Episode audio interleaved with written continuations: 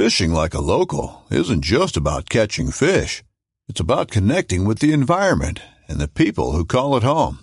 It's about hearing the stories and traditions that have been passed down for generations and sharing unforgettable moments with the people you meet along the way. Fishing like a local is having an experience that stays with you forever. And with Fishing Booker, you can experience it too, no matter where you are. Discover your next adventure on Fishing Booker. This upcoming concert season will be all about the boots, and Tecovas is your stop for the best in Western style. Tecovas has seasonal and limited edition offerings this spring and summer, including men's and women's boots, apparel, hats, bags, and more.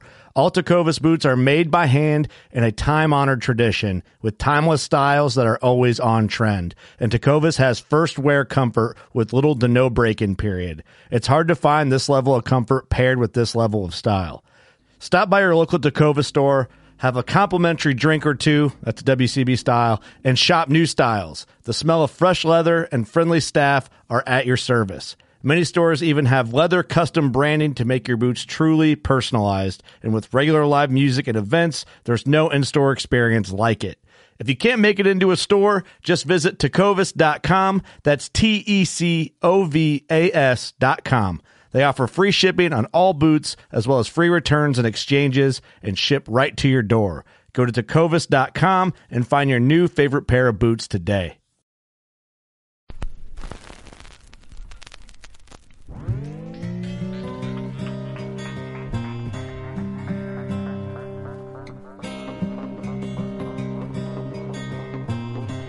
This is Jeff Lindsay. This is Michael Pitt. Hey, everybody, it's John Dudley from Nock on TV. Hey, guys, this is Jared Scheffler from Whitetail Adrenaline. Hi, I'm Taylor Drury from Drury Outdoors. Hey, this is Nick Mundt from Bone Collector. Hey, this is Melissa Bachman. Working Class Bow Hunter. Working Class Bow Hunter. Working Class Bow Hunter Podcast. Working Class Bow Hunter Podcast. Working Class Bow Hunter. Working Class Bow Hunter. Working Class Bow Hunter. You're listening to the Working Class Bow Hunter. That's right. This is the podcast for Billy Joe Lunchbucket, the working man, just like me and you. My name's Travis T Bone Turner from the Bone Collector. Thank you for tuning in. It's really, really not that good.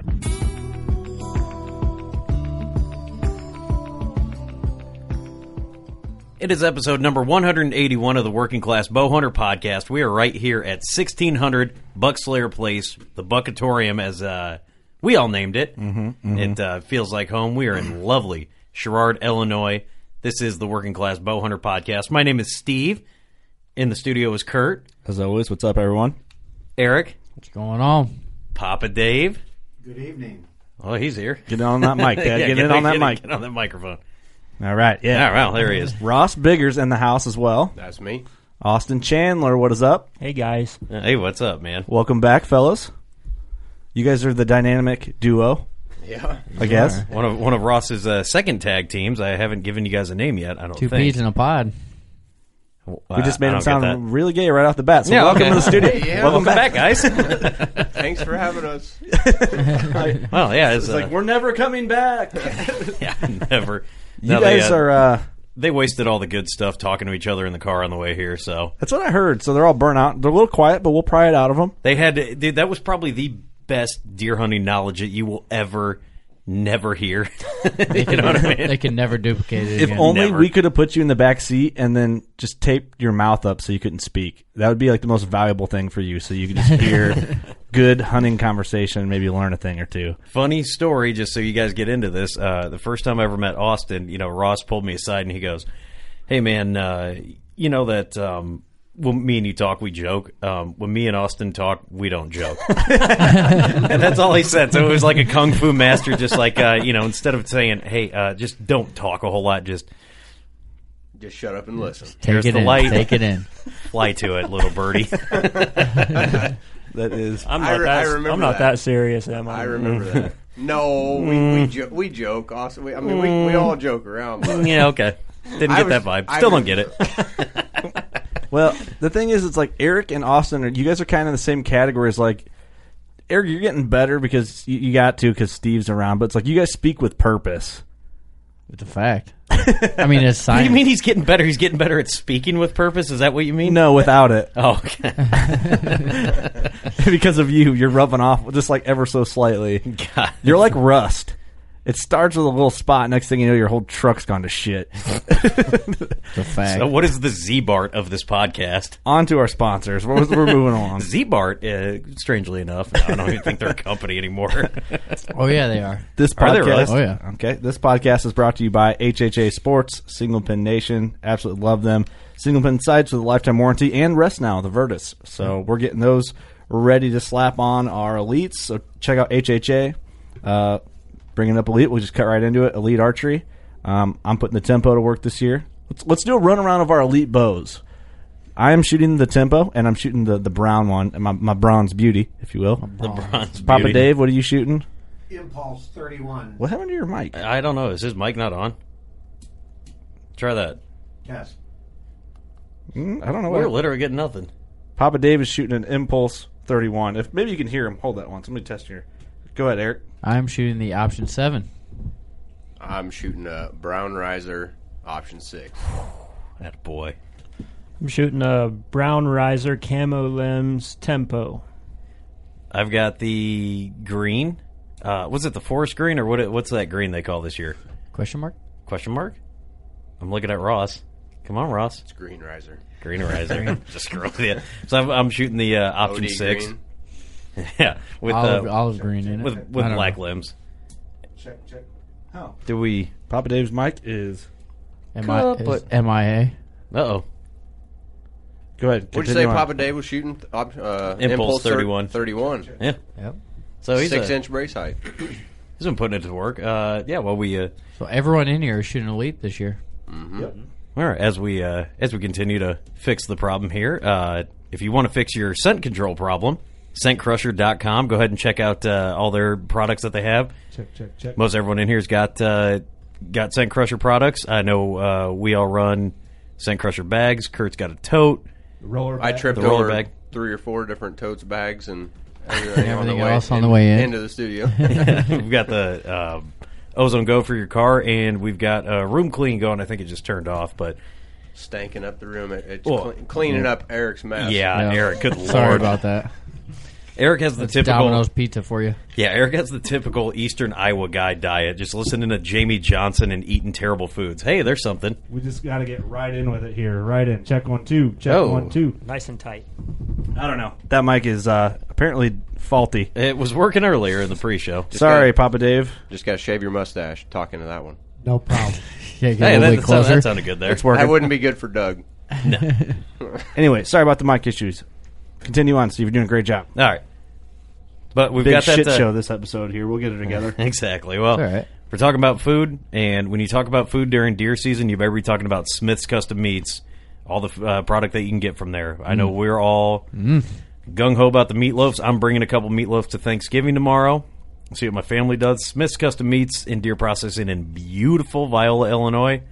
If you're in eastern Iowa, western Illinois, anywhere around here, take your deer there, man. You will not be disappointed. That's right. Veteran shout. Out, you got one? I do. The vet shout out here is uh, since we got the light off, I can't read my notes.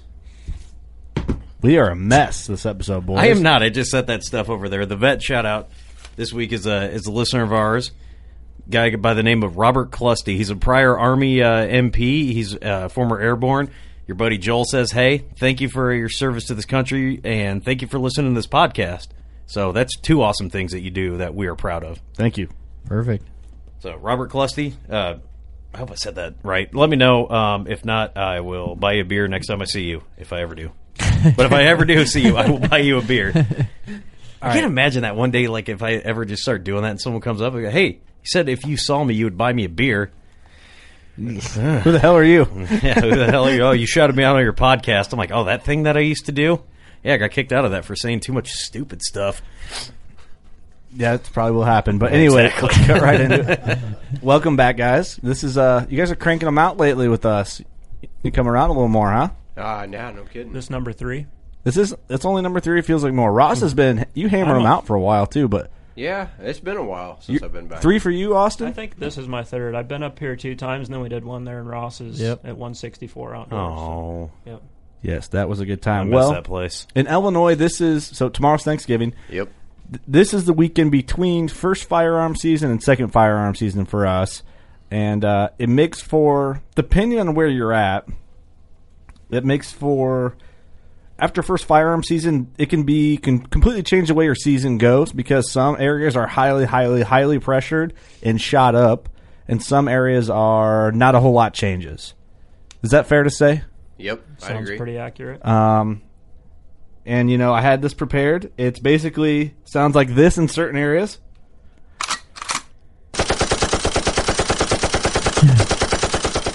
and then you're like, I thought you could only shoot three times out of a shotgun, and then next thing you know, Yeah, he got away. They went out too far. and then it's like, whoa, what are they doing over there? Hold on, hold on. What?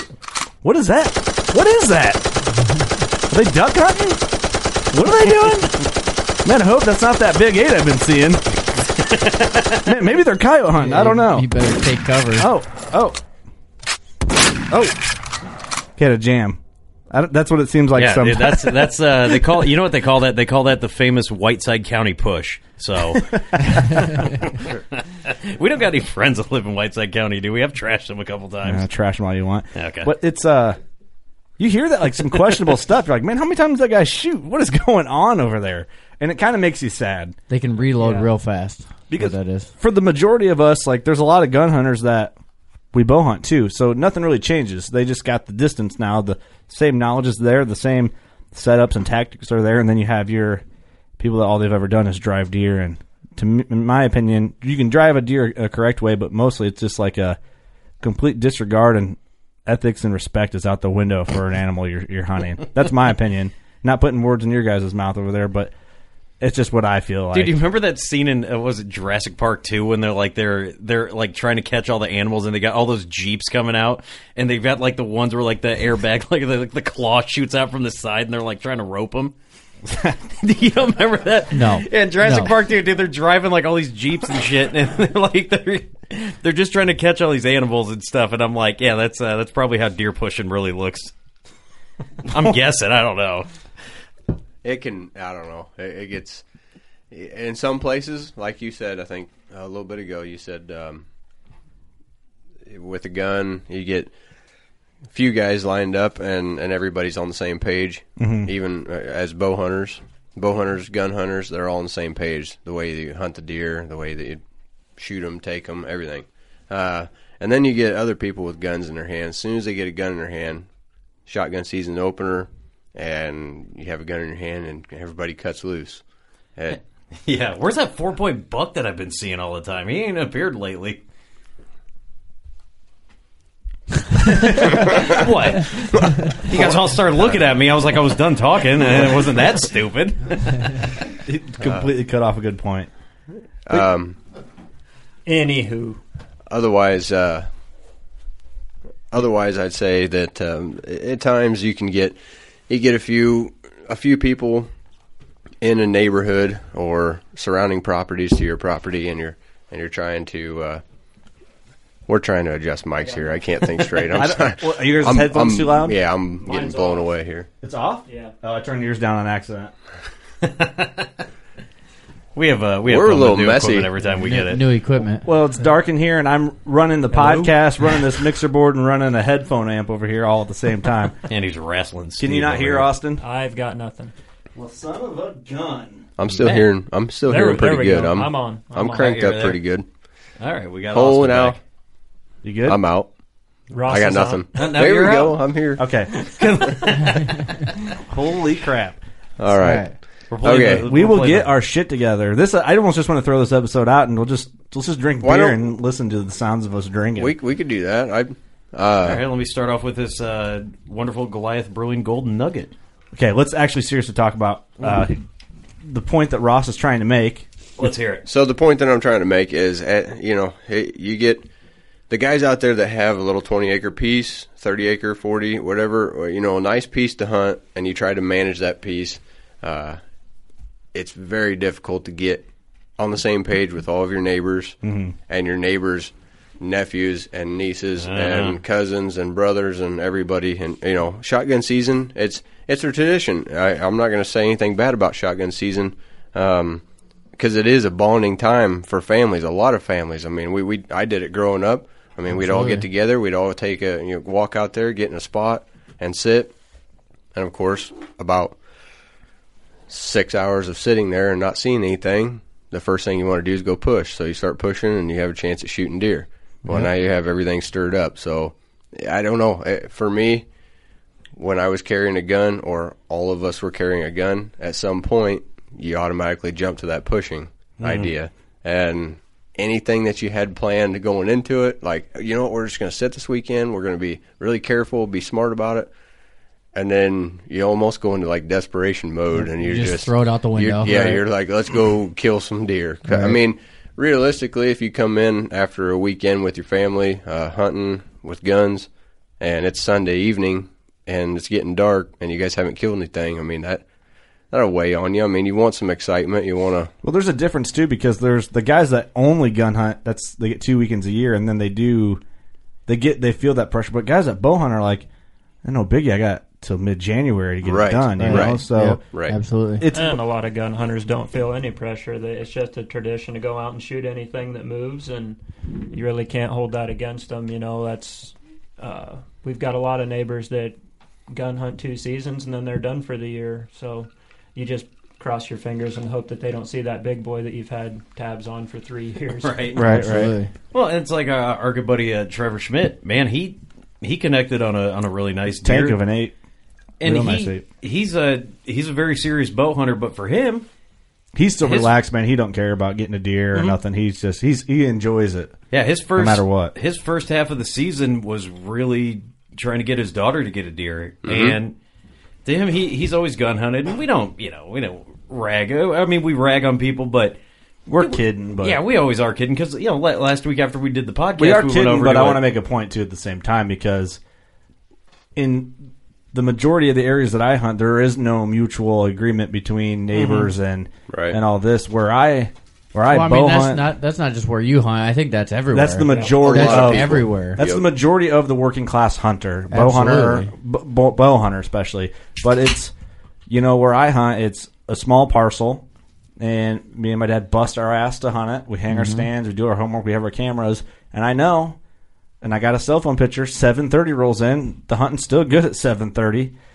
Here comes the Orange Army walking through the fucking middle of it, and Oh, yeah. you know, of course, you know, I think a couple deer got killed off that ground this year, from what I heard through the grapevine, and it's just they don't ever go. The people that drive it have no connection to that property. Literally, all they do is drive around and push ravines all over the county, and it just kind of sucks. And It's the, frustrating. The deer hunting, literally, Very. it goes from. I mean, it's not the best hunting ever, but it's almost like someone just went through after first firearm season and completely just wiped every deer off of it. Just bulldoze the whole Trail property. cams are dead. Everything, everything.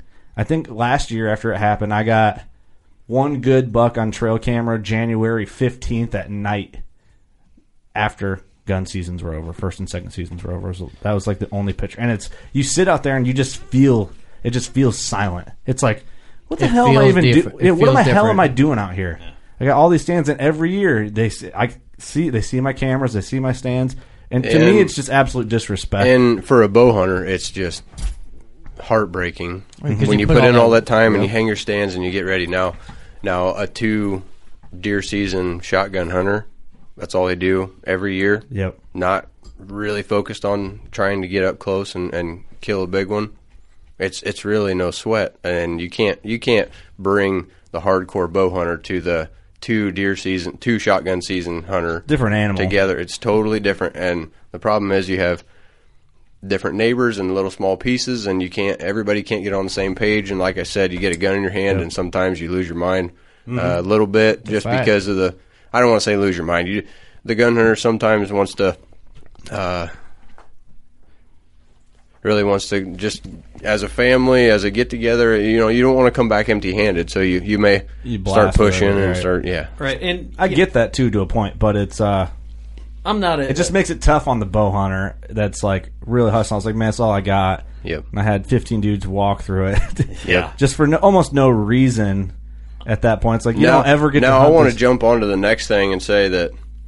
Uh, so during the rut, you're getting these deer and they're moving through these pieces, and you and you have pictures of them, and then gun seasons are over and it's starting to get bitter cold, and you're getting close to Christmas, and then you, we have till what January fifteenth. Yeah, right around uh, that. around there, Give or take a couple days. So it's going to get nasty cold. That's Illinois, by the way, for Illinois. I'm talking Illinois here. So more than likely, you weed out a whole bunch of people. Right. So if and now if you're smart during the se- um, during the summer months and you get your food plots in, I'm still banking on December 15th through January 15th, one solid month of Right. really good hunting because those deer have to come to the food. They're slaves of their stomach. and yeah. they they're slaves of their stomach. And Austin said that in the truck on the way here. And if you have the food in place, those deer are coming. And Yep. But that's the and big they've been diff- ran off. They've been ran off. There 15 Right. guys ran through your timber. It doesn't matter. It At doesn't some matter. point, they're going to get hungry and they have to go to that. As food. long as that food is there, they'll come but, back. But So- that also brings the point that that's the big difference between the properties that don't have the food plots, Right. Like in most of our cases, that our listeners. Right, because I don't have any properties that Yeah. I'm able to put a food plot on. But if you do have a food source, like you're saying, then that you know, right, you, you got you got to see, or you're the eventually. little piece between another piece and the food, and you can Right. figure them out. I mean, it, it's not. It's I'm not- not. I'm not saying not- everybody can figure out how to have food in late season. Right. I just mean if, if there's a possibility, that's that's really what I'm trying to focus more on. Is I mean, last year with my late season, December 19th, Austin filmed me shoot one uh, out of redneck, freezing cold. That was one of the most brutal hunts. But I I say brutal hunts. We were in a redneck blind and had a heater going, so If it wouldn't have been for that buddy heater, it would have been pretty brutal. it- I tell you what, it was brutal on a on a 15 minute walk to the blind, but you guys had busted your ass though. Like you hunted a long season. Man. We man. did, man. We were exhausted, and and to to close on that deer was just uh, amazing. I that that wrapped the whole season up right there for me, and I I killed I killed two last year, one South Dakota, and then that late season whitetail. But I've I've never killed two bucks in Illinois with my two tags. It's always Really? been one. Oh. Yep, I never have. Hey, I've got a, I've got a question I want to ask uh, to you guys. Me and Kurt were talking about this before the podcast. It's a, it's a law. I was like, hey, if, if they came up with this law, how awesome would this be? And I want to get your guys' input. Uh, in order to draw a gun tag or a buck tag, you have to shoot a, a deer with a bow first. You know what I mean? So it's like essentially an earn a buck, or maybe it doesn't even have to be a, a you know just a just Well, shoot a deer with a with a bow and even- then you even a earn crossbow. You're saying firearm in general. yeah, and then you earn a buck firearm buck tag. Right. What do you think? Whether about it that? be whether it be a crossbow or a or a Depend- uh, a compound Ugh. bow. Yeah, that kind of muddies up the situation. I would. I don't think so. wanna- I don't want to go too deep into that. Do you not now. want- do you Nah, not we're not going to go into it. I We're don't want to go deep into it. No. because I would say crossbows out of the situation completely. Yeah, I didn't even Unless- factor in the crossbow. unless That's gonna- you're That's gonna that's gonna weed out most a of the lot people. of people. Which almost you don't, all of them. Which which you don't want to do. How about this? I would vote for this. Just move, make first firearm season in Illinois where where second firearm season is already. or yeah, or make- match Iowa's match Iowa. match Iowa. I've said that for a long time. Just match Iowa. if they matched Iowa, Yeah. we'd be in good Personally, shape. I just like to see an antler restriction, a size restriction. So if you're going to hunt with a firearm, you they hold you to an eight point or better standard. So that way, maybe some of the younger deer get to. I'd agree That's a with good call. That's a real Okay. good call. A lot, a lot of states do that. A lot of uh, elk hunting places will say uh, four point bull or better. So I Firearm think, I- only? I, think you could do something like that with a gun season. That would be more. That would be uh, more accepting and doable. I think. Yeah. Because uh, 'Cause Steve, we don't. Steve, we you're don't. killing me. We don't have an antler restriction. We just have you know, uh, shotgun comes in the first weekend in December, and then we have so many does per county. So we keep you know, once those doe tags are gone, you can't shoot as many does as you want to. Right. What do you think would go over better with the guy who only gun hunts and the state of Illinois, uh, both in the same? If you just you know consider both point of views, imagine it like Iowa because they have an. ear- You guys have an early firearm season, right? Oh, we have an early muzzleloader. Okay, and then you guys have. When did your first season start? First season shotgun starts the first weekend in December. Okay, so our second shotgun season. Yes, and then So, what do you think would go over better? Mimicking Iowa's seasons? Like you do it exactly how Iowa does it, early muzzleloader, and then do the first shotgun season or first firearm season later, or antler restrictions but keep the same seasons. Either one's going to make a heck of a difference. What do Uh, you think would go over better? I mean, I think e- both would make a hell of a difference. I Like, think I think the mimicking or mirroring Iowa would go over better. I think I think you're right. I, I would like I Just like the because- idea of the antler restrictions, though. I mean, I think because the antler restriction will make the gun hunter slow down a little bit. Like you can't just shoot at a brown blur. You actually have to sit there and wait and look at the deer and I make sure agree. he Yeah. has the points. And it's gonna it's gonna make the gun hunting a little more intimate. You can't just drive and shoot anything that's. it would make more edu- It would make more educated hunters Yeah. all around. I agree. I think it would. But what if they did both? What if they mimicked Iowa and did an antler restriction? Well, that'd be awesome. Can you imagine what Illinois would be in five years? the thing about it is, they It'd be everybody. stupid.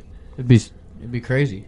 Stupid it- good, is what you're saying. Yeah. Oh, it'd be Stupid it'd be stupid good. Yeah. Can you imagine? There would be no debate. Well, Everyone would just be like, and- Illinois is the greatest state to, to Well, hunt that's, ever. And, that's all right though, because all, all the Illinois deer cross the river into Iowa, so it'd be even. You're better. so up your ass. no, that's what Kurt always says. So He always says Iowa's bigger. I'm like, they just all the all the good genetics Iowa has. Let's facts are facts. The Earth is flat, and So deer, that- good deer from Iowa swim over from Illinois. so that'd be good for us. So yeah, go ahead and do it. That's fine. No, we Yeah. we talked about we talked about uh, Austin and I talked about on the way here. Um, What was that podcast called, by the way? doe. in the Uh, truck. we, were, we were talking about we were Austin, talking about Austin. ratios, uh, doe buck ratios. Um, his thoughts versus my thoughts, and back and forth. And how many do you just want to have a whole bunch of deer, the as much as you can, or should you have a one to one, or a, like a doe to buck, or a three doe to one buck, or a how many? And we went back and forth on it, and you know, I think we, I think we come up with two to one's pretty pretty good. But what I was how are you, I mean, how are you going to control that? I mean, I, I don't It'd be know. tough. It's hard to. It'd have to be What are- Texas. what are your Well, and, thoughts? that- and that's the thing too. Like I don't know how Iowa does it on our doe tags because each county has a limit on doe tags. And I don't know how they go about getting that number. Right. Well, Would- for me, it's very. I guess it's it's really obvious that there are way more does than bucks. Mhm. But I can't. I, the reason that I can say it's really obvious, I guess, is I'm banking on my late season with a field with beans and I mean we're talking it's it's like a 40 50 acre field and So standing you got, beans You got and every sitting doe there. within twenty miles. Yeah, coming down. so- that's his what we're farm talking is about. extremely high doe density. Yeah. We're Right. talking probably seven or eight does to one buck. Mm-hmm. So in the most brutal weather, and you know those deer are coming to the field, They have we to can we can to the count we can count six bucks and fifty five does. right. I mean Yeah. that's bad. That's real bad. So that's what I'm banking on when I say there's way more does than bucks. So you're saying two to one is in two does to one buck? yeah, I think that would be good. And I think our. I mean, And- Austin, what do you I think? guess- what, how would you break that down? I, I look at the big names. I look at the Lee Lakoskys and the Mark Drurys and uh, uh, Bill Winke. Bill Winke Uh, all these guys want the same thing. They want a one to one ratio. And Mark Drury, I watched an episode on him, and he really hit it home. And I wish I could remember all the points that he brought up. But it just makes for an overall healthier deer herd when your buck is not run to death. When he has a doe, you know, when it's a one to one ratio, the bucks aren't running all over hell and back. It makes for a healthier deer, and in turn, healthier deer equals better antlers. It's just overall her- healthier herd. That's right. I it mean, made a lot of sense That's a to good me point. the way he explained it. I wish that I would have taken some of those points away from that a little bit. and. I think in my in my opinion, um, when it let's let's think about peak breeding time. High, I mean it's it's full rut, um, and I made this point to Austin on the way, but we we talked about when you have a whole bunch of does in one area.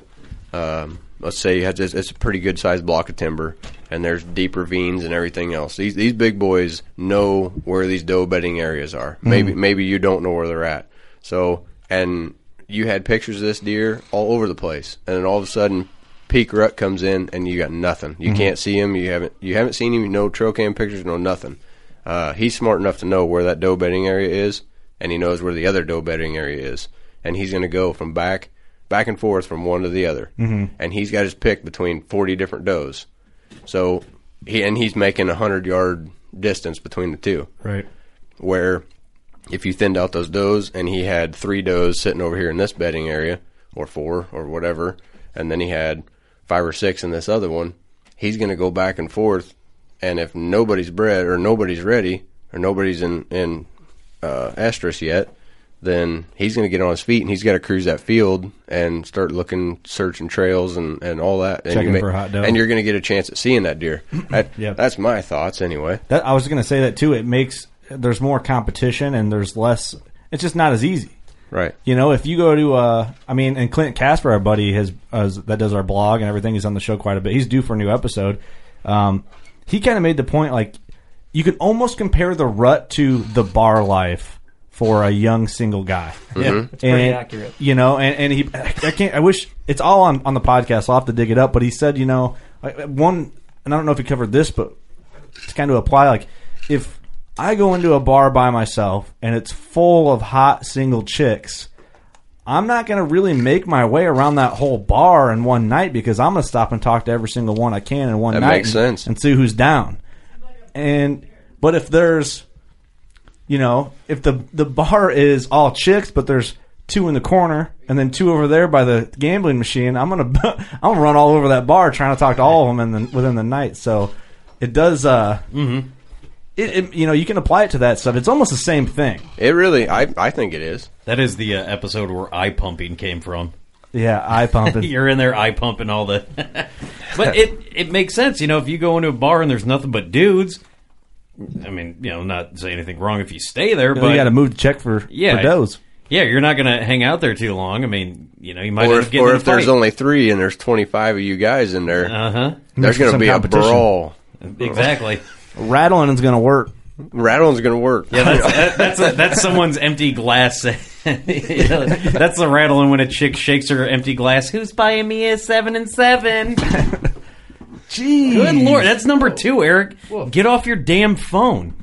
Spill spill the Easy. empty All right, beer. wait, are you taking a Snapchat of me? So let's one. let's talk about this. This I like this talk. This uh, this ratio talk. I feel like is very important. It's something that it's it's hard for us to analyze as hunters, and let, and I think it's even hard for a biologist to come in on a property in the Midwest because how would you ever know? Yeah, people say yeah you can do trail camera surveys, but That's do why you really I know? talked I talked to a guy the other day, and he said he had uh, Doctor Deer come to his farm. Had to pay quite a bit of money to have his input.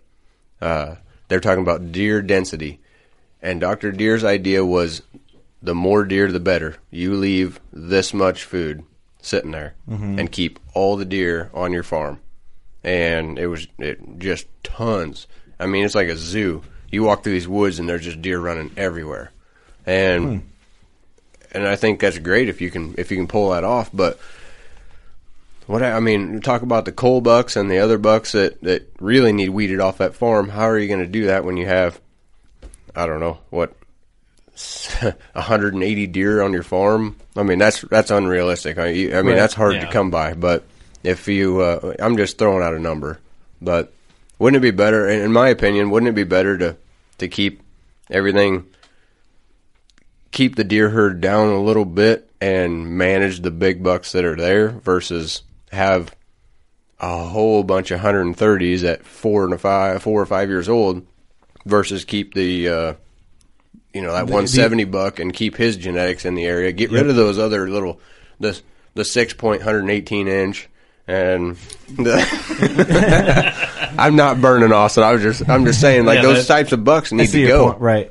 Well, I mean, you're keeping the the elite, the superb genetics, Right. You're making Right. that more of the dominant genetic if you can help it, but But then you, you I can't think- always focus on the score either. So we can go into a whole other talk about that. But I mean, in my opinion, Austin's deer that he shot a couple weeks ago was awesome. I mean, Yeah. all kinds of character. It's hard to come by a big six point like that. if you kill a bigger six pointer than that, I'll be I'll be impressed. He'll buy, he'll buy you a beer if he sees you at a bar. But it's one of those things, though, and what you're talking about, Ross. I think it is possible for people that own their own farm.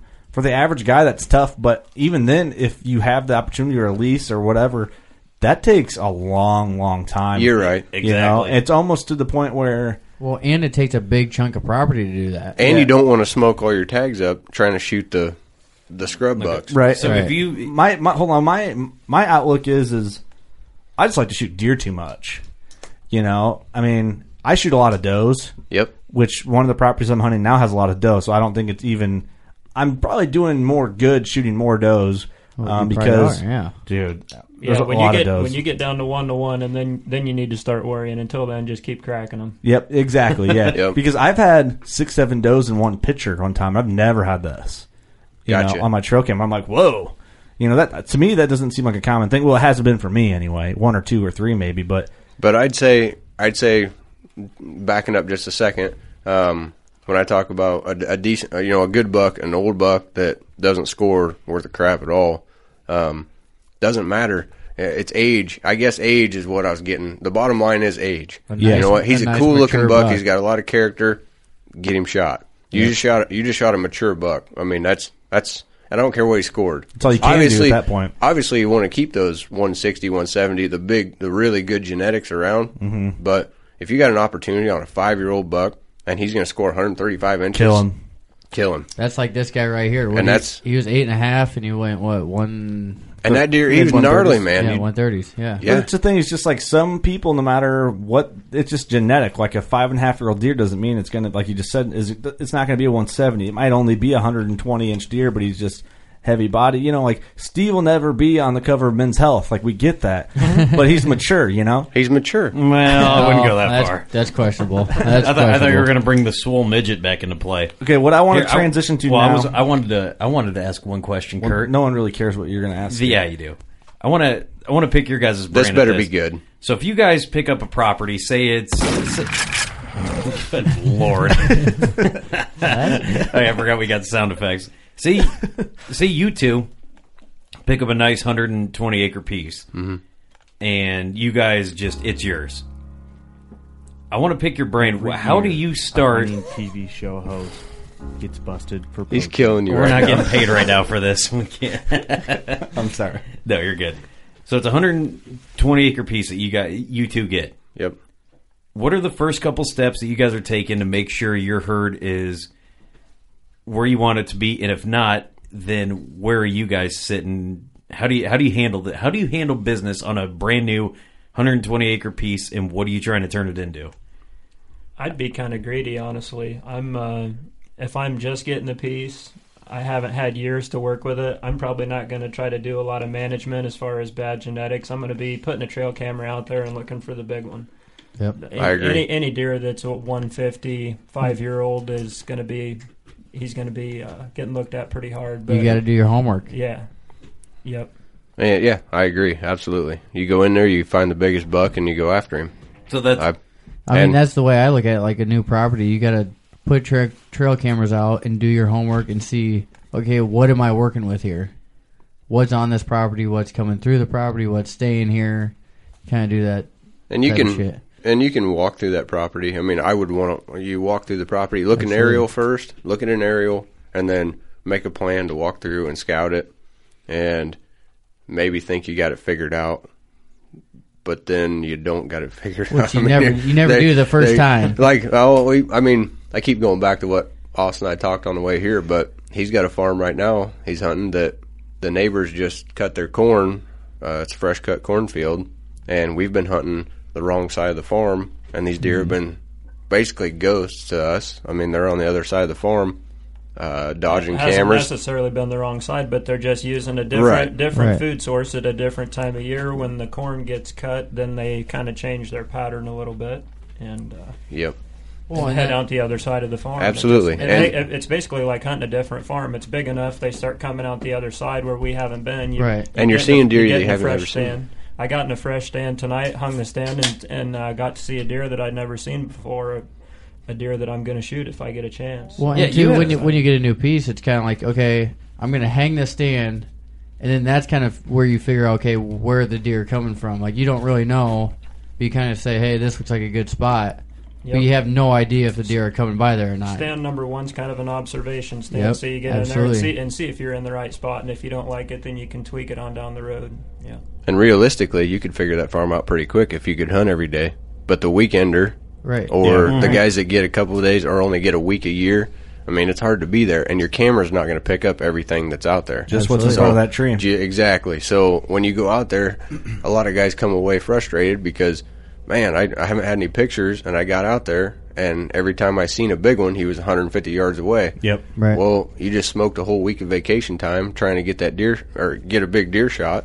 Um, when if you could be there every day, you could have got on that deer sooner. So what the frustration of the guys that can't hunt every day, all day, and figure that farm out. It's tough, man. It's tough. Part of the chess game, though, I guess. It- That's it right. is, Well, transitioning a little bit um, right now, and it's kind of a sad thing because November's coming to a close um, quick. But Austin, what you were saying before the podcast, you think right now the rut is still kicking. I mean, what's give us your input, both you guys, um, the last couple days, what's happening now, and what you expect to do in the next week or so up until second firearm season. Yeah. Well, we talked a little bit earlier about the the effect that uh, shotgun hunting can have on pieces. Well, I'm lucky enough where I hunt. There's some big blocks of CRP, and uh, and my piece I didn't gun hunt it real hard, anticipating that I'd be doing some late season bow hunting. So, I, my piece is still pretty fresh. So I get to Get up on your mic a little bit there, Austin. all right. I'm I'm basically watching deer right now, still behaving like the rut's in full swing. Uh, tonight, I got to see five bucks, five bucks on a doe. Um, it reminded me of something that I would see in the first week in November. Really? So Okay.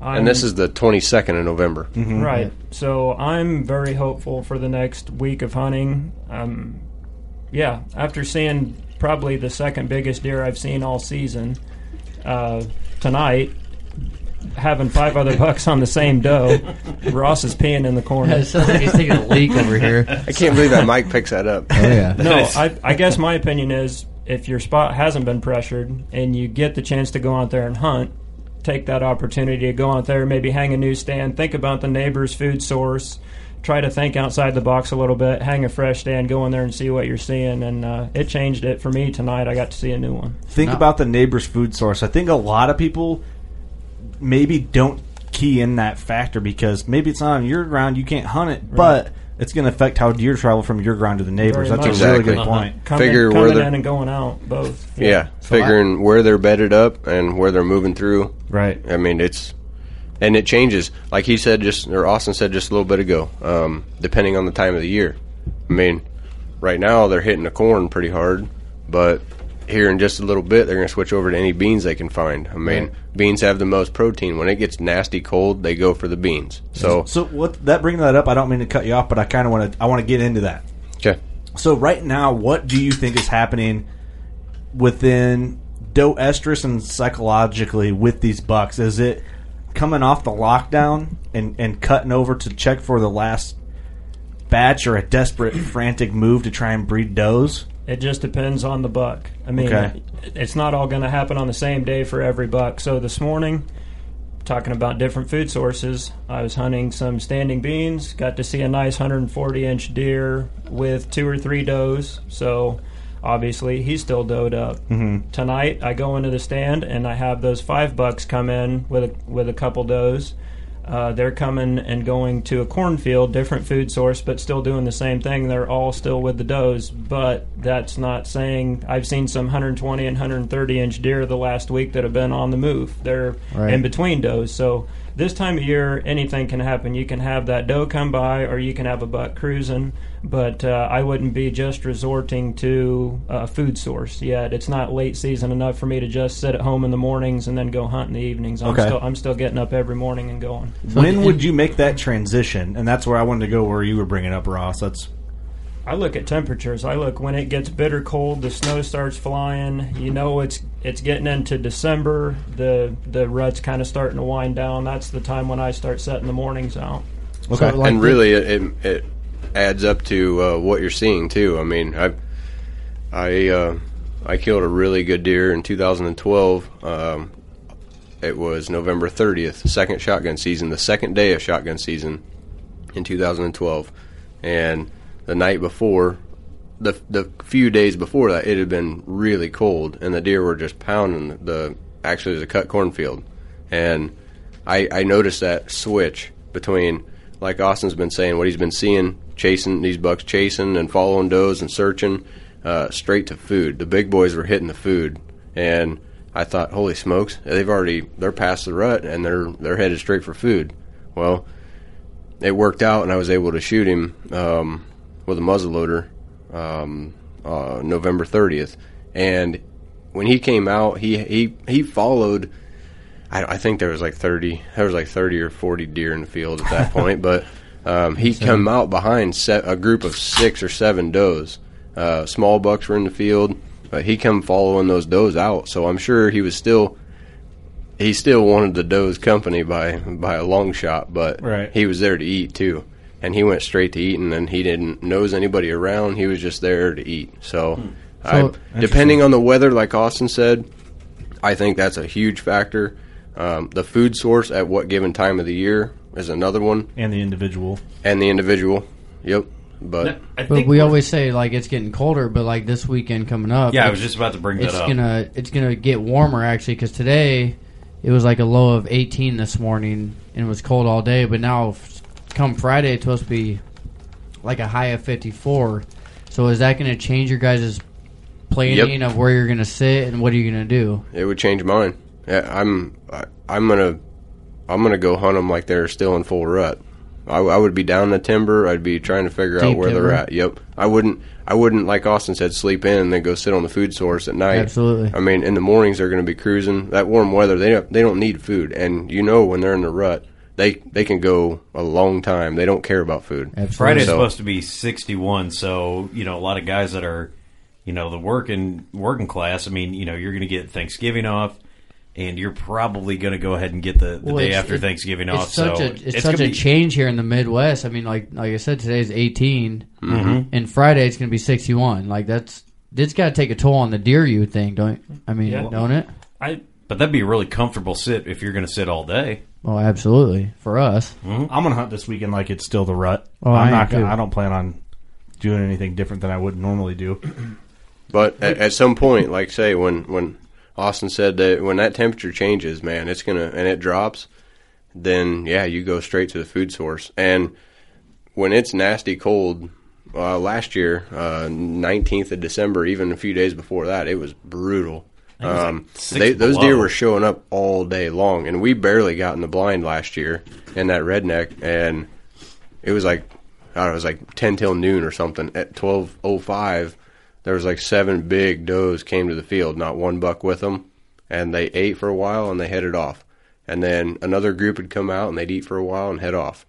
I mean, it's just like an all day thing. They just they they go back, they bed, they come back, they eat, they they they don't care about rut anymore Because they got to have that fuel to stay warm. but then you think about talk about stages of the rut. All right, so are we still in pretty good rut? Yes, I agree. At this point in time, yes, we are. Um, and then it's going to switch to food source. But then there's always those yearling does that come in last part of the year, That's coming January. That's the point I was going to touch on. The Yeah, rut, you we brought look- that up. We want to look at the rut as a one-dimensional thing. Like, is the rut on or is it off? Well, to me, the rut's on for three months. I mean, the whole hunting season, the rut's on. There's deer breeding the whole time. Yeah. Mhm. So you can always catch that buck bumping a doe around. The chances are just higher right now. The first two to three weeks of November. It's just a higher rate right now Yeah. than it is, say, a month from now. Right. So remember last uh, we had you on about a year ago. I think it was right after you shot your your buck, and you talked about that third rut, and we had a lot of people call in. This you know, was saying, this. Keep in mind, this was like first week of January, I think. And I thought you were crazy, kind of. I didn't think you were crazy. I've heard people talk about the third rut. I've never. Experienced I remember talking experienced about that. Yeah. We heard then- people talking about you saying you were crazy. And then I went out that weekend and saw a good eight, like a hundred mid one forties inch eight dog and does, and I'm like, golly, oh gee, dang. Uh, I was like, well, I'll be uh, man. I'll be tickled pink. Well, the thing about it is, uh, I think Austin and I both listen and, and read up on, on Bill Winke a lot. I think what he Love has to that say. Yeah. uh, it means a lot, and uh, we feed off of that quite a bit, uh, according to what we see in the timber. Um, uh, that no November six, seven, eight, nine.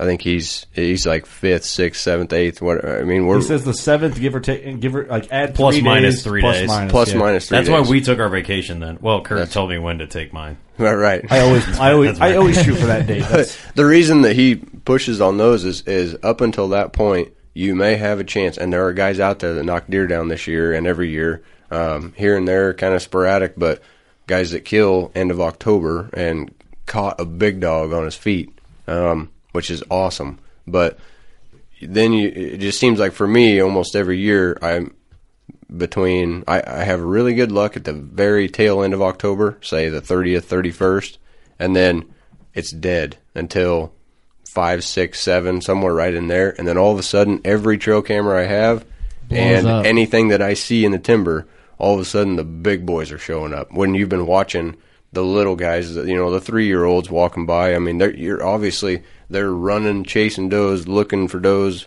They're on the search, but you're not seeing the big ones. And all of a sudden, one day it just clicks, and all the big ones are on their feet. And where in the world has that guy been? Mhm. And you're Isn't that sitting there- crazy? It's It's it's, crazy. it's so I, I agree completely with Bill when he says um, five, six, seven, eight, nine, whatever those days. Um, that's that's the cut loose days. Mhm. But after that, it starts to kind of trickle down, and then all of a sudden you get those sporadic days where holy cow, we seen we seen three one sixties chasing one doe or something crazy like Right. that. It's like you can't predict those days or figure out when Right. that's going to be. But I mean, Wouldn't that be like Austin said? We're, I mean, there, any day is a good day after everything picks up. I mean, once the rut is in full swing, it's it's three My- months of rut. My two best days this year have been the 16th and today, the 22nd.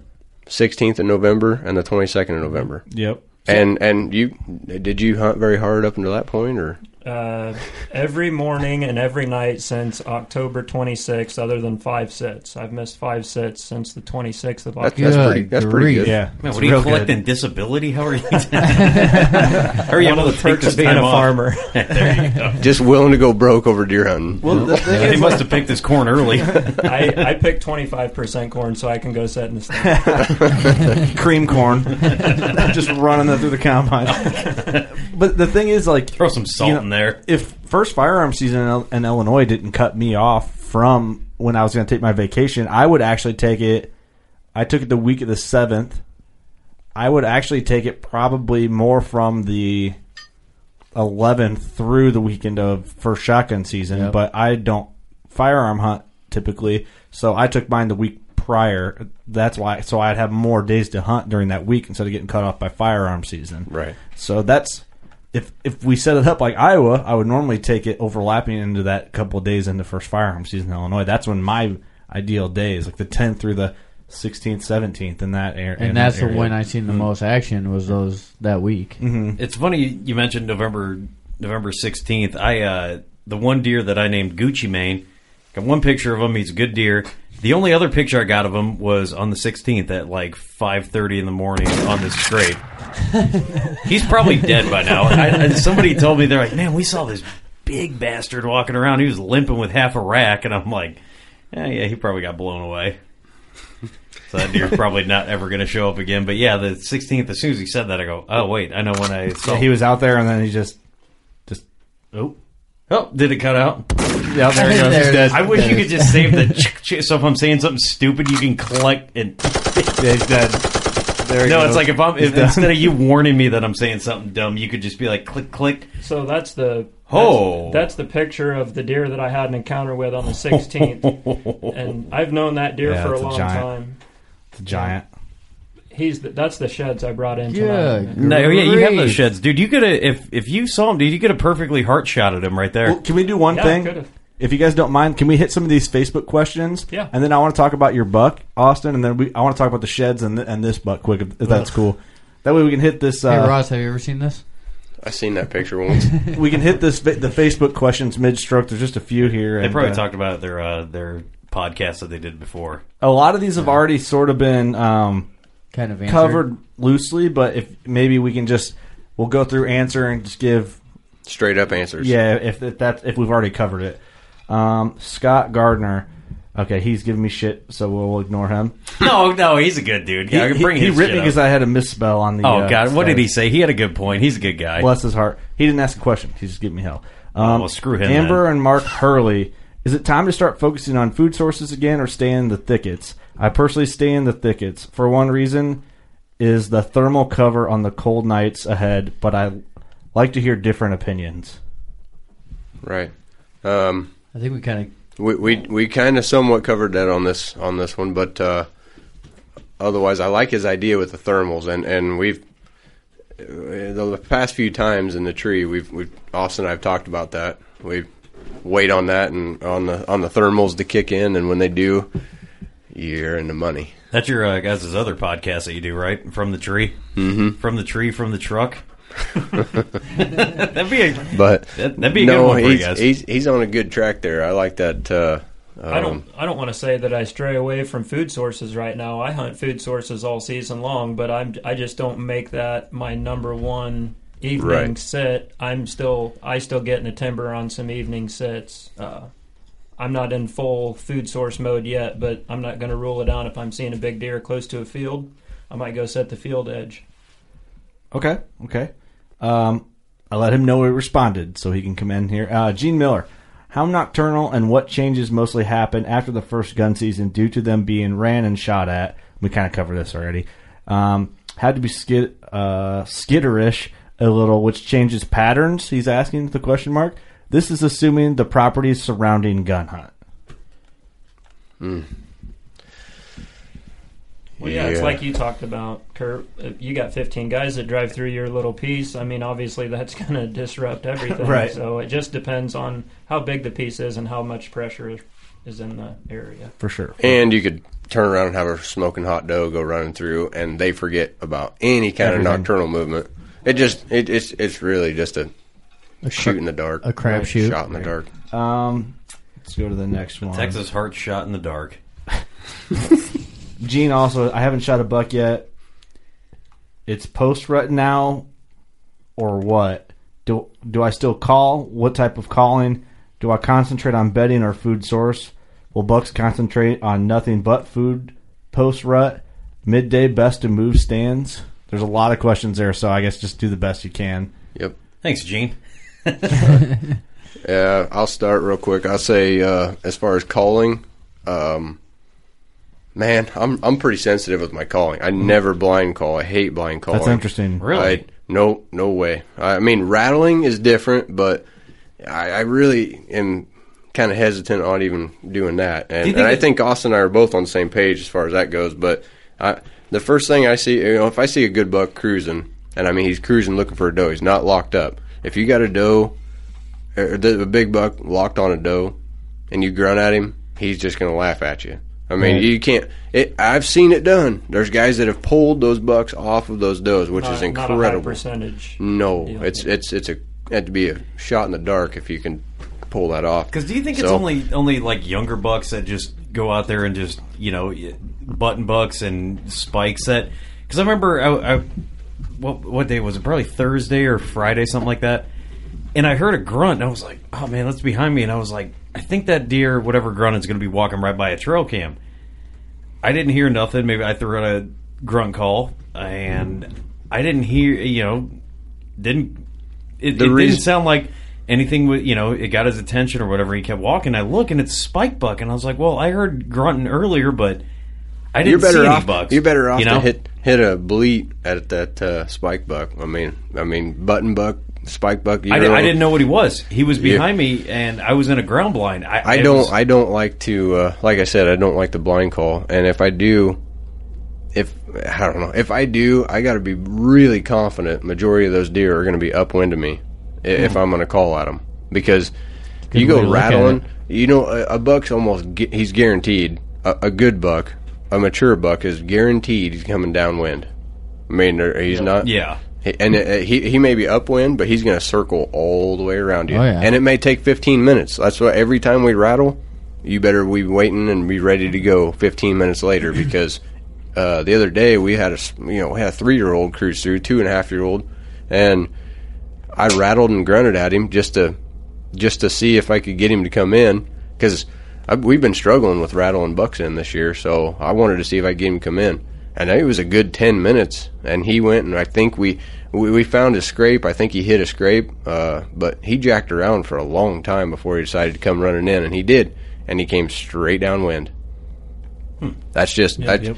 so calling it deer. eh, and we could go on a whole tangent Yeah, about that's that, a but whole I'm, other episode. yeah, but My, my big my big uh, bugaboo with blind calling is I'm, I'm always all right. You got a different Get mic right there, up in there. Get, Yeah. get closer. I'm always There you going go. to There be you go. in super thick, low visibility spot if I'm going to blind call, rattle or grunting, whatever. If I've got any kind of visibility, I'm just going to wait to see that deer come out. If I can hear deer in there and I can't see them, then that's a time to blind call. But I usually don't just start tooting on the grunt call for no reason. Toot, I love that. Tooting on the grunt Tooting call. on the grunt call. That's awesome. I love Well, that I shit. just figured out the name of their podcast. Oh, and he was talking about stands, uh, when to hang a stand. Mm-hmm. So not just this time of year, but any time of year. If I'm going to stink up a spot, I'm going to take my stand in with me about 11 o'clock, noon, whatever. I'm going to hang it and I'm going to hunt it. I'm going to make it worth my time to go into that property and bring my scent in with me. I'm at least going to get the first cherry set out of it before all the deer pick Yeah. up on the scent. That's good right. tip. And and hanging and hunting can be your best can be your best bet. Honestly, I mean, Oh, yeah. make well, tonight I got to see my second best buck of all season, and it was a hang and hunt night. that's right. First So man. Cherry. First sits. That's That's the cherry set. yep. I like that. Look, A lot of guys- I almost said, I almost said something that wasn't. No, go ahead and for say it. No, Let's I- hear it. No, I can't. I can't say it. A lot of guys can you can kill on that on that first time in. I mean, hang Oh, and yeah. hunt. I've That's done it what several I've got a times. I've got a bunch of lone wolves in Austin. I've done it numerous times this year. Oh, I hang know and you hunt. have a bunch of lone A- a wolves. bunch? like Oh my god, just dude. a few. We walk in. You saw him, dude. I know. I know. I was joking. Okay. we uh so we walk in and we hang and hunt and that, and you don't want to just walk in there like October 15th and hang and hunt and think you're going to kill a giant. I mean, you if you're going to hang and hunt, you want to get in there early and hope that it's a I mean, we like to hope it's a windy day Oh yeah, windy or you or know rain, rainy or Rainy. a combination. or you know two. rain's Yeah. coming in that night or something to to wash all that stank out of there. So I like doing Hey, it. would you? If you got an oh. all day drizzle, even though that you want to sit during that, that's killing day. But, but if you got to make a move, I like doing that because all the leaves are soft and everything, and That's it's just, right. It's almost like the, the sound doesn't travel through the woods. Nope. Would you? Yeah. You can sneak up on them. Would you? uh If it was like you got an early snow, would you?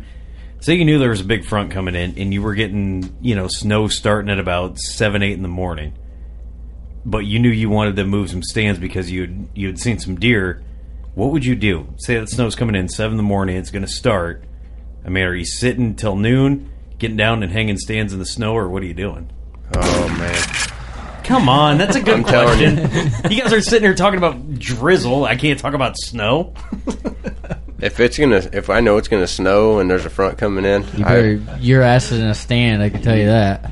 I oh yeah, eh, you know that the nastiest weather is the best. I mean, there's there's been numerous numerous encounters I've had um, with with it being rainy and nasty, and you don't want to be out there. It's cold, but if I had a pretty good idea that this deer was in the area, but I wanted to move, I already have a set in the timber, and I'm talking about a set already being in the timber. But if if I know I had a set and I wanted to move it, but I, I knew it was going to snow, rain, sleet, everything else, I I would go in there and I'd sit that stand, um, and then I'd wait until it was time to move. The wind picked up. The the Okay. morning was dead. You couldn't see anything. I mean, you just then then tear it down and move on and, and move it 50 yards or whatever you need to do. But uh, and, and another thing is, is I don't I don't like to walk into these spots in the dark, whether it be morning or yeah, I mean morning obviously, but you're walking in in the morning and it's pitch black. I'm scared to death to blow deer out of the field. I would much rather glass my way in when it's daylight. Wait till daylight and then ease your way in because you can't go in there blowing deer out of the field. You have no idea who was there. Um, had Yeah. this happen uh, this past weekend, uh, walking in in the dark, and we got within 20 yards of a big boy. And when he ran off, the whole ground shook. And I'm like, man, we really should have been glassing our way in, wait until daylight, another 15 minutes, and we could have seen him from a long ways off. Yeah, that's a that's a thing. I, I remember one of the first times we talked to you, you when you were doing uh, it was a respect the game. Oh, 2015, 2016 season. I think it was it was 2015, and you were going in there. You said, "Hey, you know, it's like November 16th. We're going in here at about November 9:30, November 9th. November 9th. You're Yep. like, we're going in here at nine 9:30." And we always, I always thought that was cool. You know, I've tried to apply that tactic myself. I, I walk through a horse pasture, so instead of like blowing the big boys out, I walk with a horse. But I mean, you know, that daylight you you're able to see a lot more. I don't have a huge field, but I have a big enough field that now the corn's down. I gotta walk. I have to walk, but that is picked up because Is that a deer or a horse? I don't know. Shoot it. Hey, it's gun season. If it's brown, it's down. Sorry, uh, Seabiscuit. But yeah, your uh, your number one fan, Scotty Sullivan, uh, is taken to that, and he's been. Uh, I remember I saw a Snapchat, and he's like, "It's like Ross said, man. Wait till about nine thirty to get in the field." And Something to that, man. Wait, why don't you ride the horse in? Wouldn't that be a lot easier? the horse is a pony. You I don't want to break it. You its just back. ride it in and just ride it on in. Oh come on! Ric Flair it. Let's move on to we got the one more pony riding. All right, now we got I'm one more Facebook question here, and then uh, this is a cool one here. I'm interested to hear this answer from you guys. How late in the season do you find decoys effective? That's a great question. Oh I- you man, know, I'm not a big decoy hunter. You know I what, love, man? I love watching decoy hunts on TV. I just, I don't decoy hunt. I, I tell you this, I've never, I've never. Okay, I, I can't say I never have been a decoy man. I've tried it and I've killed over one, but it was my first big buck with a bow, and I was 16 years old, um, and it was awesome. He put on a show. He, he was he was pissed. He rolled in, just thrashing every sapling he could. I mean, he made a scrape. He was just throwing a fit. Um, but that was October second or November second. That was the earliest I ever killed one. Um, at that time, I guess. So November second, he was he come in, but he was he was a three year old. Um, what time of year would I stop? Okay, before I get into that, um, Greg Steele, owner of Elite, and and Matt Ortman, who I filmed last weekend. Um, they both have killed. Matt Ortman had an awesome kill last year over a giant uh, at Greg's farm, and this year Greg killed a giant, uh, 160 buck, mid 60s buck, um, over the DSD decoy buck. Oh, Beautiful yeah. decoys, And- man. I gotta get me one. Oh, yeah, they're only about nine hundred dollars a Right, piece. right. Hey, see if Clark Cummings will sell his after season. No kidding. Chump I'm gonna steal his when he ain't looking. Dude, he he had to tow my car home. I, I don't know if I told you that story, but he had one in the back. We should talk about it. I seen it.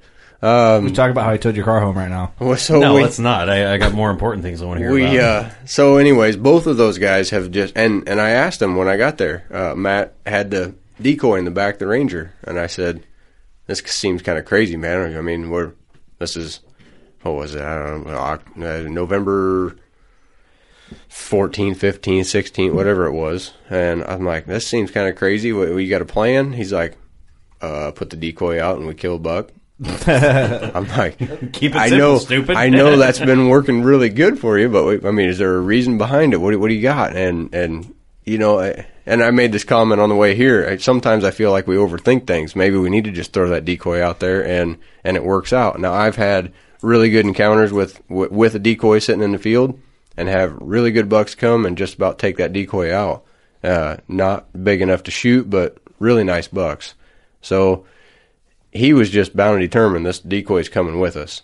Um, we didn't end up having any encounters, uh, but but just banking on the two of their encounters almost a year apart to exactly, it, it was crazy that this DSD brought these big boys in, and they were posturing, and I mean something like you see on TV, basically. I mean, Right. They just, I mean, it was crazy. Yeah, I'm not. I'm not a damn expert on decoys. I tried it for the first time this year. I'm not an expert really on anything. You guys, if you listen to this podcast, you pick that up. I put a decoy out that a buddy of mine, Dan Fisher. You guys got to meet him last week. Mm-hmm. He let me borrow. Great guy. And I took this thing out, and the one of the problems was one of the legs was screwed up, like his dog chewed it up, so it had to be screwed in. But it's one of the, I think it's like a flambeau or whatever.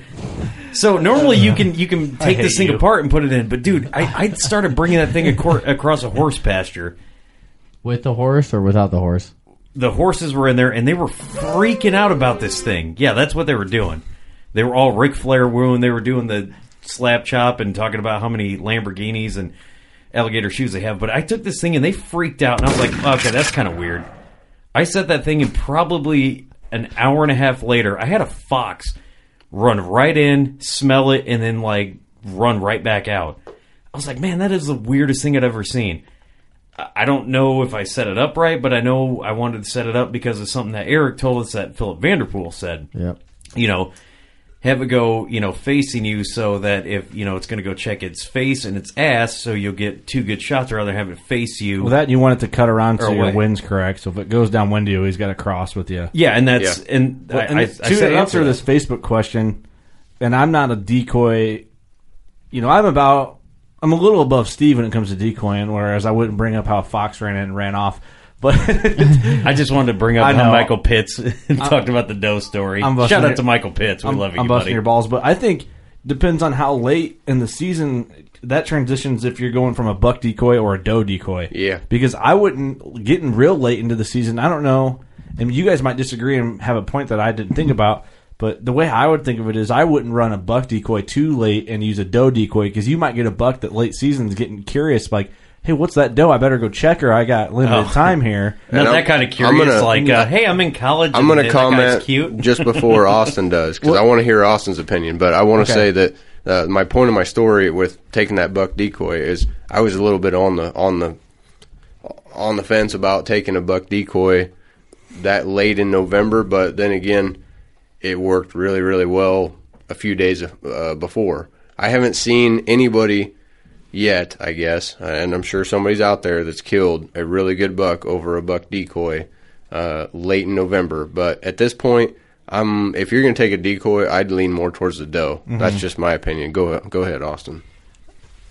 I think right now, November 22nd, after seeing what I saw tonight, Bucks posturing, bristling, I think it would still be pretty effective. Um, a week from now, you're kind of starting to slide off. Right. I would say by November, I'd be shutting down on the decoy. I was thinking doe decoy. I'm thinking like he's asking how late it would be effective. I was thinking December-ish, like With with a doe. with a doe. Would you now? Would you not? Because there, you, you see a bunch of Facebook posts where they take just one antler off, and I think you were uh, you brought up the story. Somebody, no, it was uh, it was our buddy Brandon, and he said that you know there's a guy that said he never decoyed, and then he had one and it got ran over by a truck and the leg was all mangled. He said he put it out there and left a camera on it, and all of a sudden the bucks just were like attacking it because for some reason they thought it was inferior, but that's why you take an antler off. I mean, have you guys ever heard anything like that? I'm not an expert. Uh, that's why I'm asking you guys. Both kills were made over this DSD buck decoy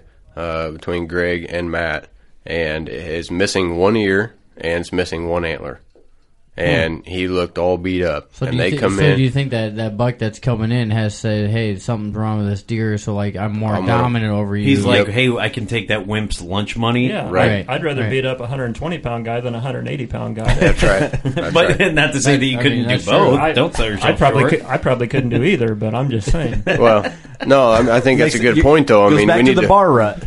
You're at the bar.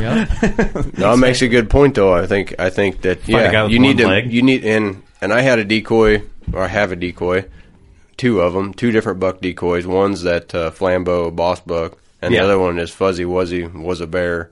Uh, Yep. I Are they remember, had I the remember hair? you The Primos, the Primos uh, Fuzzy Buck, You're, and you're giving him a I've- bath this year. I was. Yeah, I I, did. remember I that. gave him a bath and, and uh, lethal lethal uh, Oh yeah, sh- uh, shampoo or uh, uh, yeah. hair that- wash, whatever it was.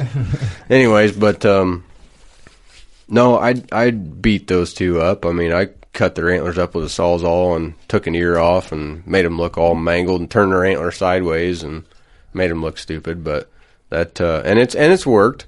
But there's only been one time we've I think we put that decoy out and just didn't have anybody show up. But um, otherwise, I'd say. Yeah, if you can make that buck look inferior, that decoy look inferior, then All the better. it doesn't matter, and you don't want to put 170 set of horns on the Right, on the right. decoy. I mean, Yeah. they'll run everybody off. But Don't want to put your uh, your 3D targets out there or anything. Well, I think too. I mean, just talking from Philip or Philip when we were in camp, like it's not just setting a decoy out there. You can't just go out there and put him anywhere you want. You got to str- strategically. How do you say- Strategically? strategically, Yeah, Strategically. You sound like you just guzzled a whole barrel of bush. sound it out. But yeah, you got to place him certain way to where you're positioned. It's gonna yeah. The deer that's coming in, his movement around the decoy is gonna benefit you. Right, and with the way he comes in is going to tell you how that deer's acting. If he comes up to the ass end of the deer or to the face of the deer. right. Right. For sure. which which you can tell that pretty quick, even when they're a ways out, how they're going to be. I mean, Right. when uh, and going back to that uh, two years ago kill on November 9th, middle of the day, um, that buck that came cruising through, I called him uh, old man, and he's just an eight pointer, 120 inch, 125 inch deer. He was at least eight years old. I had a lot of history with that deer, and that was the very first time I ever seen him on the hoof. I had thousands of trail cam pictures of him, but could never see him. And he come blazing through with three other bucks and four or five other does. And when that uh, Toomey's guy rolled in and was spreading fertilizer, uh, he got him up. I think he got him up on their feet and started pushing them around. Well, then they just started chasing does and and getting into it. But um, anyways, when he came through, um, camera got on him. His back, he hit the sun. His back was all slick. He was, I mean, he was looking good, nice and shiny.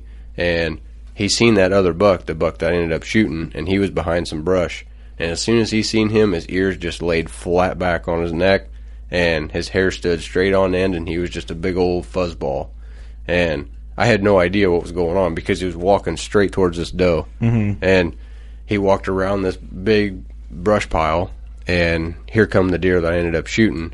And at first, I thought it was him, but it was re- it was just kind of crazy to watch that the deer's posture, that buck's posture, change once he seen that other deer. So going back to what they're going to do once they once they see that decoy, I mean, if their ears lay back and they get all puffy, I mean they're gonna, you know, they're ready to fight. Start they're coming that in. sidewi- sideways walk and- you better be drawing your bow, otherwise your decoy's going to suffer some Shit's some pain. serious.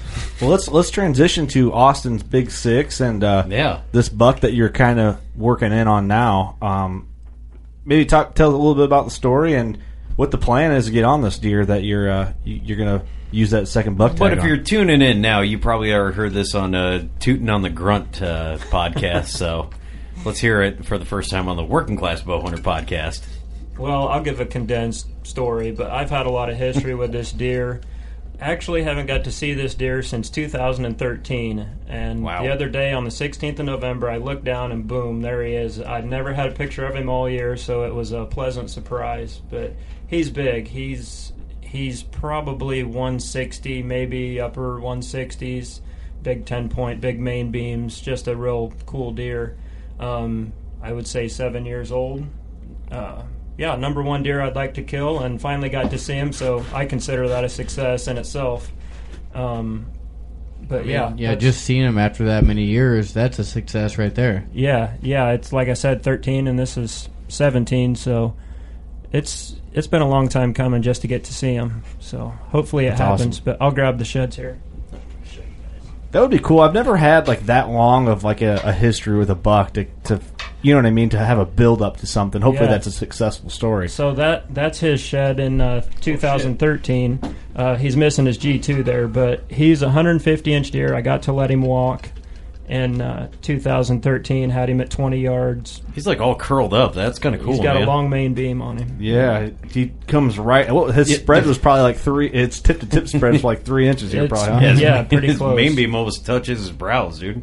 And then I didn't find a shed the year after, and there he is. Unless at- someone like just bent him. there he is at five.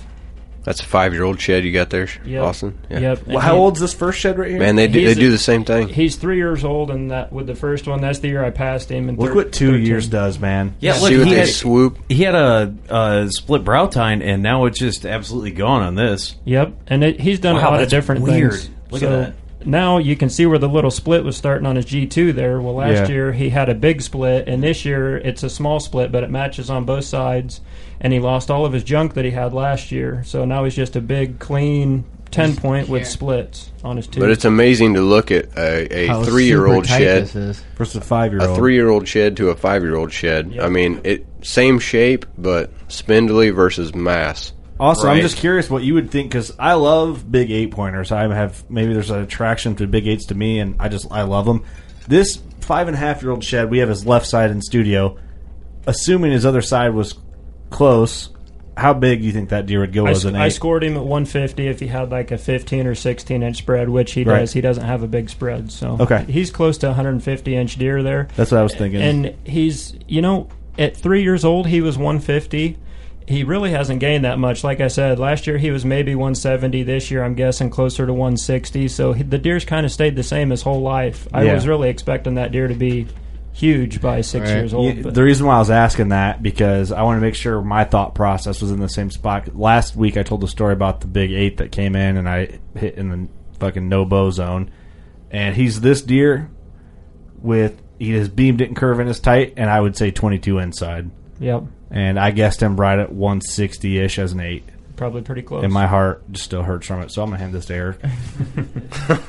So you only got his uh, his left side, both right, years. for both years. So have you have you ever seen this deer in uh, on the hoof or what's the? Well, Yeah, Let me- when I I got to pass on him in 13 when he was a three year old, and then uh, on the 16th I got I had him at 20 yards and just didn't I couldn't get ready fast enough. He was through the opening by the time I was ready. Which he'd be, what is he, seven? Seven this year. Seven this year. Yep, that's crazy. I hope you get on him, That's man. insane. I do too. I'll be a happy hunter. That Where would did- be how- a great story. How close? Uh, do, do you remember where you found both those sheds at? Yeah, so tonight where I hung my newsstand is about 100 yards away from, from where I picked up that five year old shed. So I'm hoping if he beds in the same place the next couple weeks, I'll get an eyeball on him. Nice. Yep.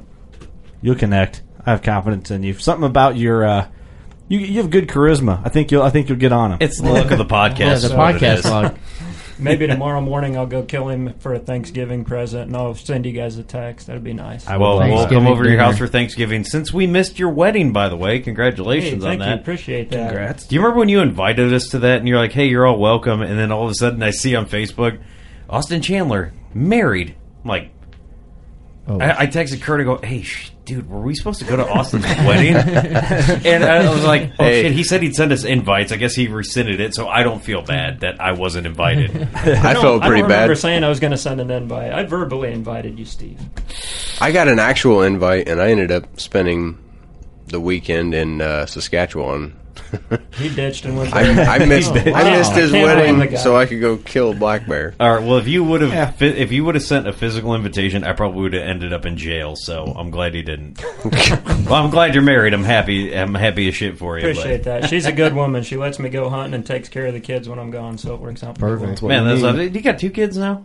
Uh, one stepdaughter, and then my boy just turned two on the 13th. Okay, awesome, awesome. busy, busy, busy. How busy. old's, Ross uh, Bigger over there? Is, Yeah, he's got a whole Yeah, Ross has got. gaggle of them. Yeah, dude, Ross has got a clan going on over there. It's a factory at home there. factory. Dude, a- adding to Bigsville. I think they named No, Bigsville we- after all the biggers that are out there. They had to have. Strongest Oh, swim wait. team in Northwest Illinois. yeah, I, I was contemplating naming every kid Michael Phelps. They're swimming mofo's. They just go like hell. No, they. Uh, Gold medals. we've and- got we've got three three little boys under the age of three, and this was a Saturday. Um, I'd be our oldest turns three, so Wow, awesome. birthday party this Crazy. weekend. Ross Bigger's beard brought to you by Rogaine. How are you not gray yet? Oh, it's it'll be gray next year. Okay, I am like totally gray and This it has pisses been me off. this has been a rough one this year. So you're, you're a silver fox, Steve. You just scream. Three under three. yeah, I, I did. Yeah, I 303. screamed George Clooney. it's yeah three under three. Have, uh, I, have- I think the, the first two are 14 months apart, and uh, the second and third are like 16. So, Man, this could be a hell of a college bill. Yeah. yeah. Well, college, we what missed do mean they're going to be Grief. farming Austin's farm? we missed it though. We were gonna have we were gonna have uh, junior, senior, sophomore, or senior, junior, sophomore, and ended up being September 8th. The cutoff's August 30th. 30, yeah, 30, August 30th. So we'll end up having senior, junior, freshman. You could always homeschool them and just print out their high school diploma right now. you could do that. The family business Yeah. is going to be running strong. I'm I'm worried for the women in your county Oh, good grief. at that point in time. Yeah, Yep. wait, wait. You guys might be in-laws at some point. Could You never- happen. Uh, Well, yes, that, it's possible, but not on my watch. no, no. You guys hang out enough together as it is. yeah. But uh, how um have have either of you guys uh because you how old's your oldest? Uh, Izzy would be seven years old. Seven years old. Okay, so you're closer to taking a, a child hunting than uh, closer than he is. Well, I don't know how they do it down in Bigsville, but um, are you guys excited about you know being able to get your kids on on their first deer, or maybe your um, Oh, yeah. your wives or whatever? What's a what's going through that? I, I want to transition to the family friendly Well, portion both of the show. us, both of us have taken our wives out and uh, they've shot deer. So oh, that's right. That's yeah, checked your off. wife has a stand. I forgot. Okay, all right. And my all right. wife This has a stand, and, and, and his wife has a stand. So we uh, we had we got that checked off the list. Now we're just uh, trying to kill as many big bucks as we can before the kids roll in. That's a good that's a way to do it. I still got a lot of time, so I'm going to keep hustling that out. I remember you uh, now. All right, now I'm bringing it back where you were like, "Yeah, this is my wife's stand." I go, "Oh, dude, you're putting her up there," and you were like, "Yeah, I better go tie something off here, like put a safety strap up there for her." All right, I remember that now. yep, yep. Got to do it, man.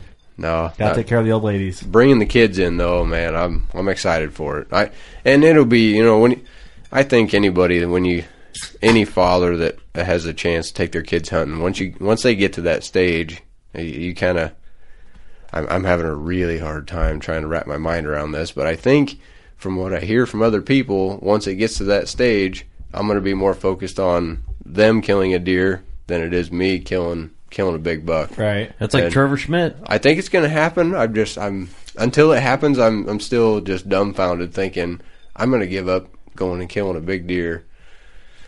I can see that. a Maybe little I'm an bit, but- asshole for saying that, but I'm just I'm no, thinking- no, because I when people say that a lot, and I, I see that, but I think it, that'll happen for a bit, and then your boys will start to figure it out, like you've started to figure it out a bit, and, and then they kind of become more self sufficient, and and then at that point, you know, you can you go back as a team where it's like me and my dad. I'm older, obviously, but we went through this stage where my dad helped me get set up, and then I caught onto it, and then I'm doing my own thing while he's doing his own thing, and we're both killing big deer or Yep. trying to get on big deer. Oh, And- yeah. but it is it is cool to see you and you, your dad's you know relationship how it still goes. I mean, my my old man never hunted, but you know, e- every weekend like Papa Dave's here. Everyone's like, I thought Papa Dave was at the beginning of this no, episode. he, he, He's Hey, got- going. Yeah, he went to sleep. He's, yeah, we're getting up early. We're going hunting in the morning. We're running late here. But Yeah, but but what the you know what the thing is, it, it there's still that father son relationship no matter where you're at in life. So you own a house, Kurt, and you know Oh. when your dad comes over, you know he still brings a bunch of groceries, and it's just like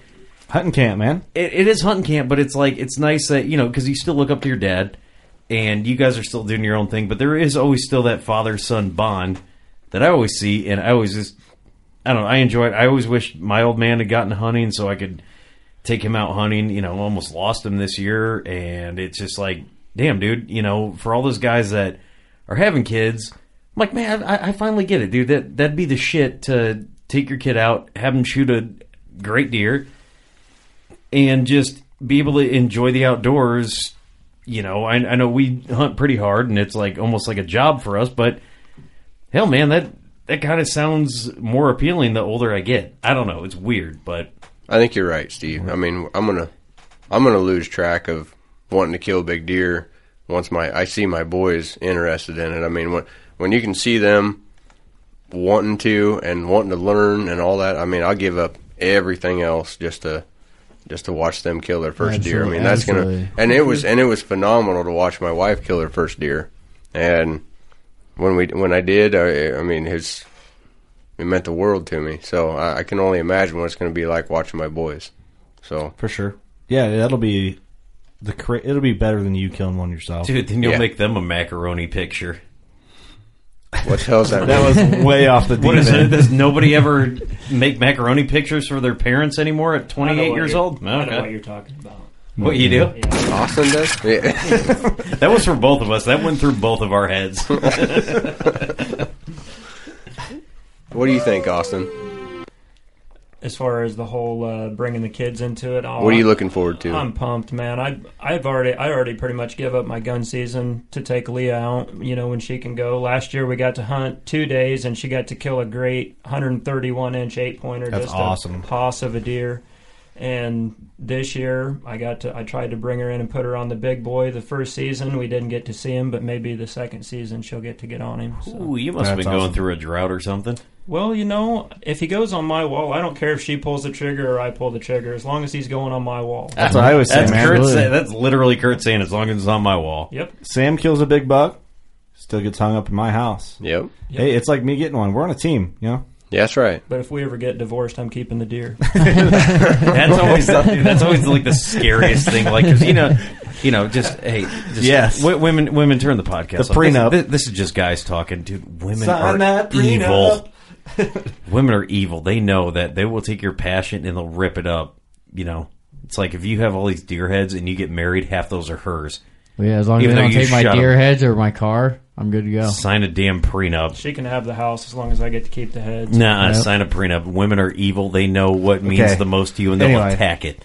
I think You're we. done. I think we shut her down there. Unless there's Okay, something we women, need to turn back cover. in. I'm sorry. Hey guys, this is a family friendly portion. I am kidding, by the way. We uh, we started off rough, and we ended. We I think we, we And then we ended rough. We went strong in the middle, and then we closed her out rough again. Which I Well, think hopefully is, we didn't lose anybody about five minutes in. Well, keep in mind, we're running the studio. I'm running this mixer with six people in the studio, running headphone volume and the computer We've while got Steve's yelling. Feedback So coming back through us, and we're trying new technology. my point exactly over here. Why I'm trying to explain the struggle. Yeah, turn, exactly. turn the lights off so we can hear. Yeah, See, perfect. I, I just uh, So Who can't- wired this anyway? Some Amish electrician or something. I don't know. that's why you better replace the wick in your in your light. but Or uh, lantern. so, I mean that's just part of it. That's real. We, well, let's uh, end. Let's end it strong. Uh, what what words of encouragement do you guys got? Jeez, put me on the spot. Oh my God! Do you Get want off to the end couch. rough? Get off the couch. They're still running around. That's right. We'll end her on that. We love you. Go shoot your bow. Good luck. Happy Thanksgiving. Join me, Chef Jean Paul Bourgeois, and the whole crew here at Duck Camp Dinners every Monday at 8 p.m. Eastern on Waypoint TV.